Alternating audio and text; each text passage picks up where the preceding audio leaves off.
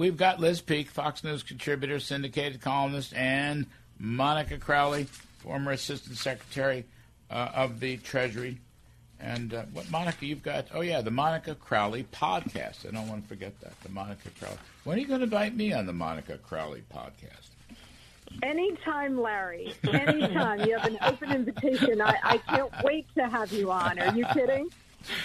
this is great. So, Liz, you wrote a real winner here for the Hill. I like this. Liberals want voters to blame Biden's age, but his progressive playbook is just as much of a problem. Right. This is the latest shtick. All right. It's they're all running away from Biden, right? Because his polls are in the basement, worse the sub basement. But it isn't his policies, right? It's not climate activism. It's not spending. It's not taxing. It's not regulating. It's his age. The poor guy. We just cannot elect anybody. But you're saying, whoops, wait a minute. It could be his policies. All right. Talk some. This is a wonderful column. Everybody should read this column. Go ahead, Liz. Well, thank you. I, I mean, I actually think this is real that when you have all the liberal media turn uh, in one motion uh, and be and go on attack about Joe Biden's age, you have to sort of think why why was why are they doing this? Why step away from the president now? And I think, look, here we're coming up to a midterm election where Democrats have very little to run on. They've accomplished almost nothing, even though they're in control of all three branches of government. And where where they have made a difference, to your point, like on crime, it's been a disaster. On border, it's been a disaster. On the economy, another disaster. So when voters are assessing uh, whether or not they want to vote Democrat or not, they're going to have to look at these achievements. And I think the media is freaking out because the entire Democratic playbook, Bernie Sanders' playbook in particular, has been shown to be a failure. And so what do they want to do? They want to pin it all on the doddering president. Well, I just don't think that's true, but I think it's an explanation for why they, you know, in one voice now, we're all worried about Joe Biden's age. Monica, what do you think of this? I mean, the, the media, mainstream media, doesn't know what to do with the fact that Biden is in the dumps. Nobody likes him. Okay, the Democrats are running away from him. The Washington Post and the New York Times, as Liz points out, are running away from him. But it isn't his policies; it's his age. Did you see him? Uh, you see him on the uh, on the climate change thing? He was in outside of Boston. Uh, Monica, he was the setting was so ugly. Look, it looked like a Ukrainian battlefield. They stuck him in Ukrainian battlefield, and and says, and because and because it's hot out, it's in the 90s. Therefore, climate change is terrible and it's destroying everything. And here we go again. No more fossil fuels in you know in five years or whatever. So, is it his policies or his age? Well, you know, it's funny that you say that, Larry, about the location where he gave this climate change speech. I thought the exact same thing. It was all like industrial behind him. It wasn't pretty. It wasn't nature. Mm. It looked really bizarre. Yeah. And I thought, you know, where is his advance team? Advance yeah. teams are supposed to go and scout out a great location. the whole White House is falling apart. Um, look, I think when it comes to all of these – articles that we're seeing. We're seeing a spate of things out there about Biden's advancing age and his inability now to do the job. None of this is a coincidence. The propaganda press helped to get him elected because they knew that he would be a malleable puppet for the powers that be, the left wing power brokers that wanted to ram all of this socialist nonsense through. So they they knew that they could work around Biden and just have him there as sort of a figurehead around which all of the socialist agenda would, would rotate. Now you're getting these cases, not a coincidence. It is because the left wing power brokers have decided that the useful idiot has outlived his usefulness. so they now want to use the they now want to use his age as a pretext to remove him. And that's why you're seeing all of this percolate up right now. Look at if uh, First of all, they should have had him in front of a big wind turbine. all right, that would have been very cool. Like, t- take that Ukrainian battlefield setting that they had. They should have stuck a wind turbine in there. But then the problem is the wind turbines are always killing birds, so you're going to have endangered species. You could have had a dead bird drop on his head. I know. Probably be Look- the end of the climate agenda. Look, I can't say we have these meetings in the Oval with President Trump or President Trump, and we, you know, and, and the subject of climate change would come up, and the first thing he'd always say is, "Well, I don't, I'm not against wind turbines, but they're killing all the birds. They're killing all the birds," and then he'd go on this little riff for about six or seven minutes about how we had to save the birds. But I do think that's a problem. And by the way, isn't it, uh, Liz? Isn't it? Um, didn't they try to put wind turbines in Nantucket or Martha's Oh, yeah. Vineyard? And Ken- Senator Kennedy and all those people said, you know, no to wind yeah, turbines. not in my backyard, not in my sound, right? Of course. And by the way, it's still going on. The the fight goes on in, uh, today. Uh, not only because, of course, no one wants to look out their window at the beautiful ocean and see wind turbines, but also, yeah, they do kill birds, and uh, also it means the cost of electricity would go through the roof. That's what is never talked about, Larry. And y- you know, there is this view that if you just keep, keep telling Americans that we're going to transfer to renewable energy, it's going to be wonderful, and there's no cost. I mean, that's kind of the message, right? Plug in your uh, your electric car, and there's no cost to you. You don't have to pay five dollars a gallon for gasoline. Lucky you, because there's no cost. Well, of course there's a cost, and as we see in Europe now, the cost can be two, three, now in Germany, six times as much as it is here for electricity. That message has got to get out that there is a cost. But yes, wind turbines uh, in uh, off the coast of Cape Cod basically bit the dust because of Ted Kennedy, which Yeah, is a wonderful uh, hypocritical move. lo- and John Kerry, isn't he a Yeah. big deal out there someplace? I mean, Mr. Yeah. Mr. Global Warming. So, um, Monica, it's hot out. Okay, it's very hot. All right, it's, it's 95 in New York City. We're in a little hot. Therefore, here's the logic, Monica. It's hot outside. Therefore, we have to end fossil fuels. Is there anything wrong with that logic? It's hot outside because it's July. It's called summer. okay, and and with the the climate change, it's called God. Okay, um, listen, you know the the conversation about wind turbines. There's a story in the last 24 hours that a wind turbine caught fire, and it actually spilled about 12,000 gallons of guess what? Oil Ooh. because these wind turbines require oil, fossil fuels to operate, just Right. like EVs require electricity, which in turn requires coal, requires fossil fuels to do all of this so called green energy. Well- so, look, I, I've made this point on your show multiple times, Larry, and I make it everywhere I can. The reason the left continues to attack the U.S. energy sector is because the energy sector is the biggest of them all, meaning it is the biggest lever available to them to pull to effectuate the fundamental transformation of the nation. If hmm. they can re engineer the U.S. economy toward a more socialist, Marxist kind of model, a collectivist kind of model, then they then they will go on to transform the entire country. So they took a step back and said, how best to do it? Yes, they have small businesses under attack. They're trying to crush those. They're trying to crush all kinds of industries. But the way that they do it, the root of all of this is going after the U.S. energy sector. That is why they continue their relentless march. Yes, they may have some top line concern about the environment or climate, but that's not what's really driving them. If they really cared, like John Kerry and, and the rest of these clowns, they would not be on private jets every five minutes. They would want those wind turbines in the ocean, in their backyard, but they don't. They're not hypocrites. This is hierarchy. This is the ruling class trying to effectuate a major ideological and economic change. You know who put this out uh, many months ago? Uh, Last year, 20, 2021, Steve Forbes said modern socialism uh, it doesn't take you don't you don't have to take over the means of production, you know, like Joe Stalin in the 30s and all that. What modern socialism is through the regulatory state. That's how they're trying to do it. Now, the EPA decision by the Supreme Court is going to really slow that down or maybe even stop it out. But before we take a break, I want to ask Liz Peek uh, have you ever had oil like on your windshield where you had to have windshield wipers and to take the oil away?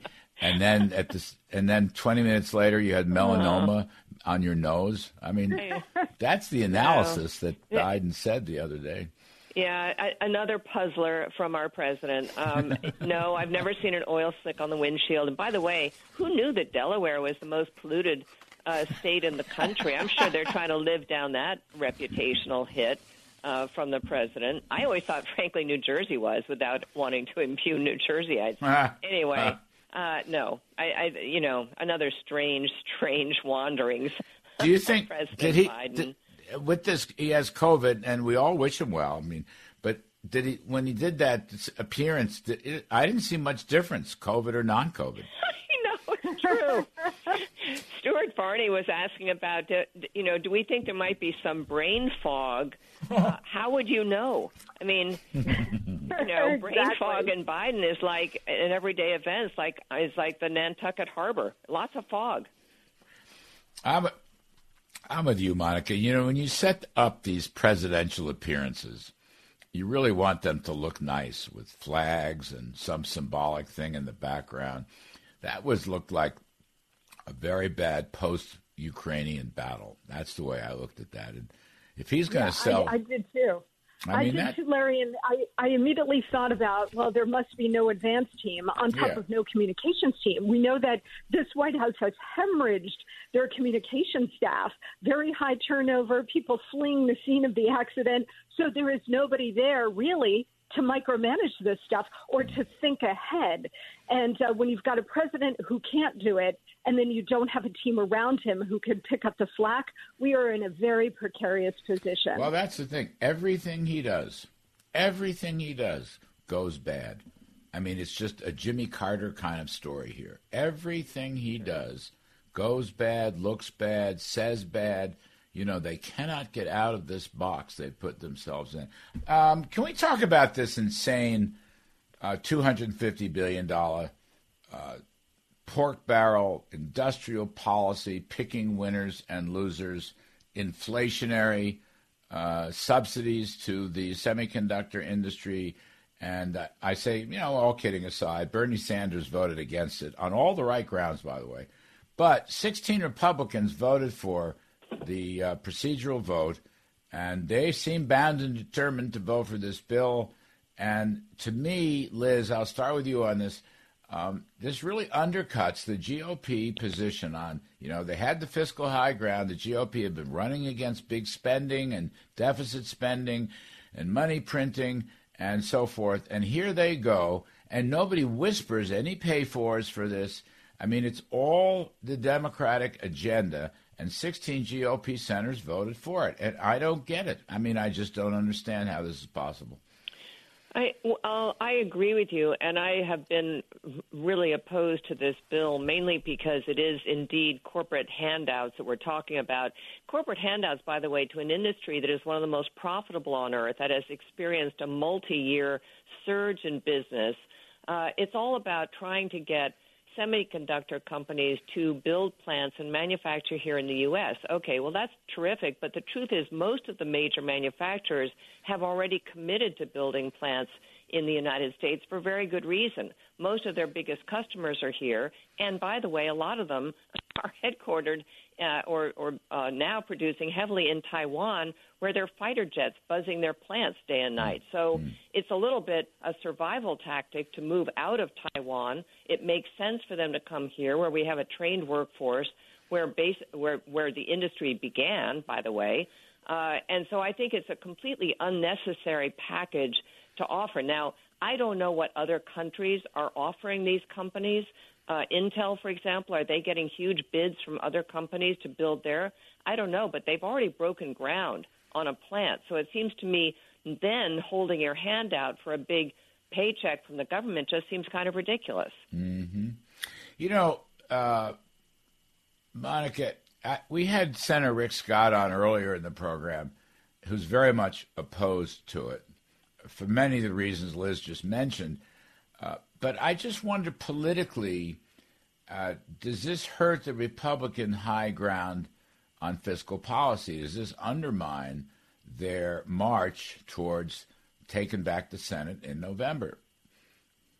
I think it does, Larry. And you, you, know the old line about the Republican Party: they never miss an opportunity to miss an opportunity. Mm. And and the uh, the other line is that the Democratic Party is the evil party, and the Republican Party is the stupid party. Mm. Well, I think this pretty much bears that out, and there is going to be a political cost. Um, for these 16 Senate Republicans who profess to be fiscal conservatives going down this road of corporate welfare. They argue a good game against it, but when push comes to shove, they're still voting for it. And by the way, a lot of them had coverage from other Senate Republicans, their colleagues who voted against it, like Ted Cruz and, and others. So in this list of 16, there are the usual suspects like Romney, Murkowski, Collins, but then some that surprised me, like Portman and Hagerty. I, I don't know why they wanted to do this unless they just wanted to bring some dollars home to their states. But I want to make a bigger point here. I am all for bringing the supply chain back to the U.S., bringing manufacturing back. This is a national security issue as well as an economic one, Larry. But the way President Trump did it was with a carrot and a stick. So the stick was tariffs on China and renegotiating trade deals with our key trading partners, including our North American ones, China, Japan, South Korea, and so on. So he had the stick. And then the carrot was tax cuts and regulatory right. relief here at home right. to get companies to bring their operations back, create jobs here at home. And the end result was President Trump was able to bring back over 500,000 manufacturing jobs. Whether it's semiconductors or anything else, that's how he got it done rather than this kind of uh, out of control federal spending that way too many Republicans are sanctioning here. You know, Liz, to that point, to Monica's point, why not focus on reducing the tax cost of doing business here? Extend the Trump tax cuts, extend the 100% immediate expensing, make R&D credits uh, 100% expensed in the first year. Those are the things that, first of all, have very little cost and very high return and will make the U.S. the most hospitable investment climate. I mean, don't spend your way, just provide incentives to come here. That's, that's what's missing from this conversation. Yeah, I think you and Monica make a very good point. Unfortunately, that's just not the Democrat playbook, and that's and that is still what's driving this bill. By the way, the initial form of this bill, the, the initial shape of it was 2,900 pages. And yes, it did have this $50 billion for the semiconductor industry. It had hundreds of billions of dollars for things like climate change uh, mm. and the PRO Act, pro labor union uh, policies were also buried in this bill. I think that's part of the answer. They love these big thousand, two thousand page bills because it allows them to hide a lot of things that they want to get done and they can't really vote on independently because they're not very popular. So they sneak the Green New Deal into the American mm-hmm. Competes Act. That's what's in this bill. So, you know, I think you make a lot of sense, but guess what? That's not what drives our politics. No, and, and Monica, there's a, another $50 billion slush fund for the Energy Department. Yep. So this is Solyndra to the 20th power. I mean, Solyndra, the Energy Department, and by the way, same with the Commerce Department, they're not really energy and commerce departments. They're hedge funds, Monica. They're hedge funds where they're investing in things, you know, and they're all doomed to fail. I mean, that was what we learned with Solyndra. Yeah, the taxpayers were on the hook with Solyndra for what, 300 was it 300 million or over a billion? I forget the exact amount, but the taxpayers had to eat that. And it's all it's all of this kind of energy experimentation that the left wants to do. And again, I get back to the much bigger point, Larry, about all of this, which is they continue to focus on the remaking of American mm-hmm. society and life, the reengineering of the U.S. economy. The Democrats are not about policies that actually work for the American people. President Trump was. He delivered for them lower taxes, regulatory relief, fairer trade deals, unleashing our great energy sector. The Democrats are not about any of that. They don't care about whether or not these policies work. All of their policies are designed with a bigger intent in mind, which is this fundamental transformation of the nation. They don't care about how much money they spend. In fact, they want to spend more, they want to waste more, A, in service of this ideological plan that they've got, but also to implode the system. Hmm. You know, this is what all of this is about. They are overwhelming the economic system. They're overwhelming the border. They're overwhelming everything but, in every direction in order to destroy it so they can rebuild it in a socialist model. But Liz, the big hero here is Bernie Sanders. He voted against it. Who would have thunk it, right? he voted against it. By the way, I had Bill Hagerty on the on the TV show. He, he's a really good man, and he's a good conservative. Uh, and I just kind of tried politely to. I had to go after him, and he he just he he, he said the bill would have help permitting. All right. Well, I'm all for permitting. I mean, the NEC wrote the NEPA permitting reforms, but this bill is not about permitting. No. I mean, that's no. the trouble here. This this is just a step backwards. I don't I don't know. Maybe they'll change their minds. Some of these guys and defeat it. Anyway, you're both great. Liz Peek, thank you very much. Monica Thanks, Crowley, Larry. thank you very much.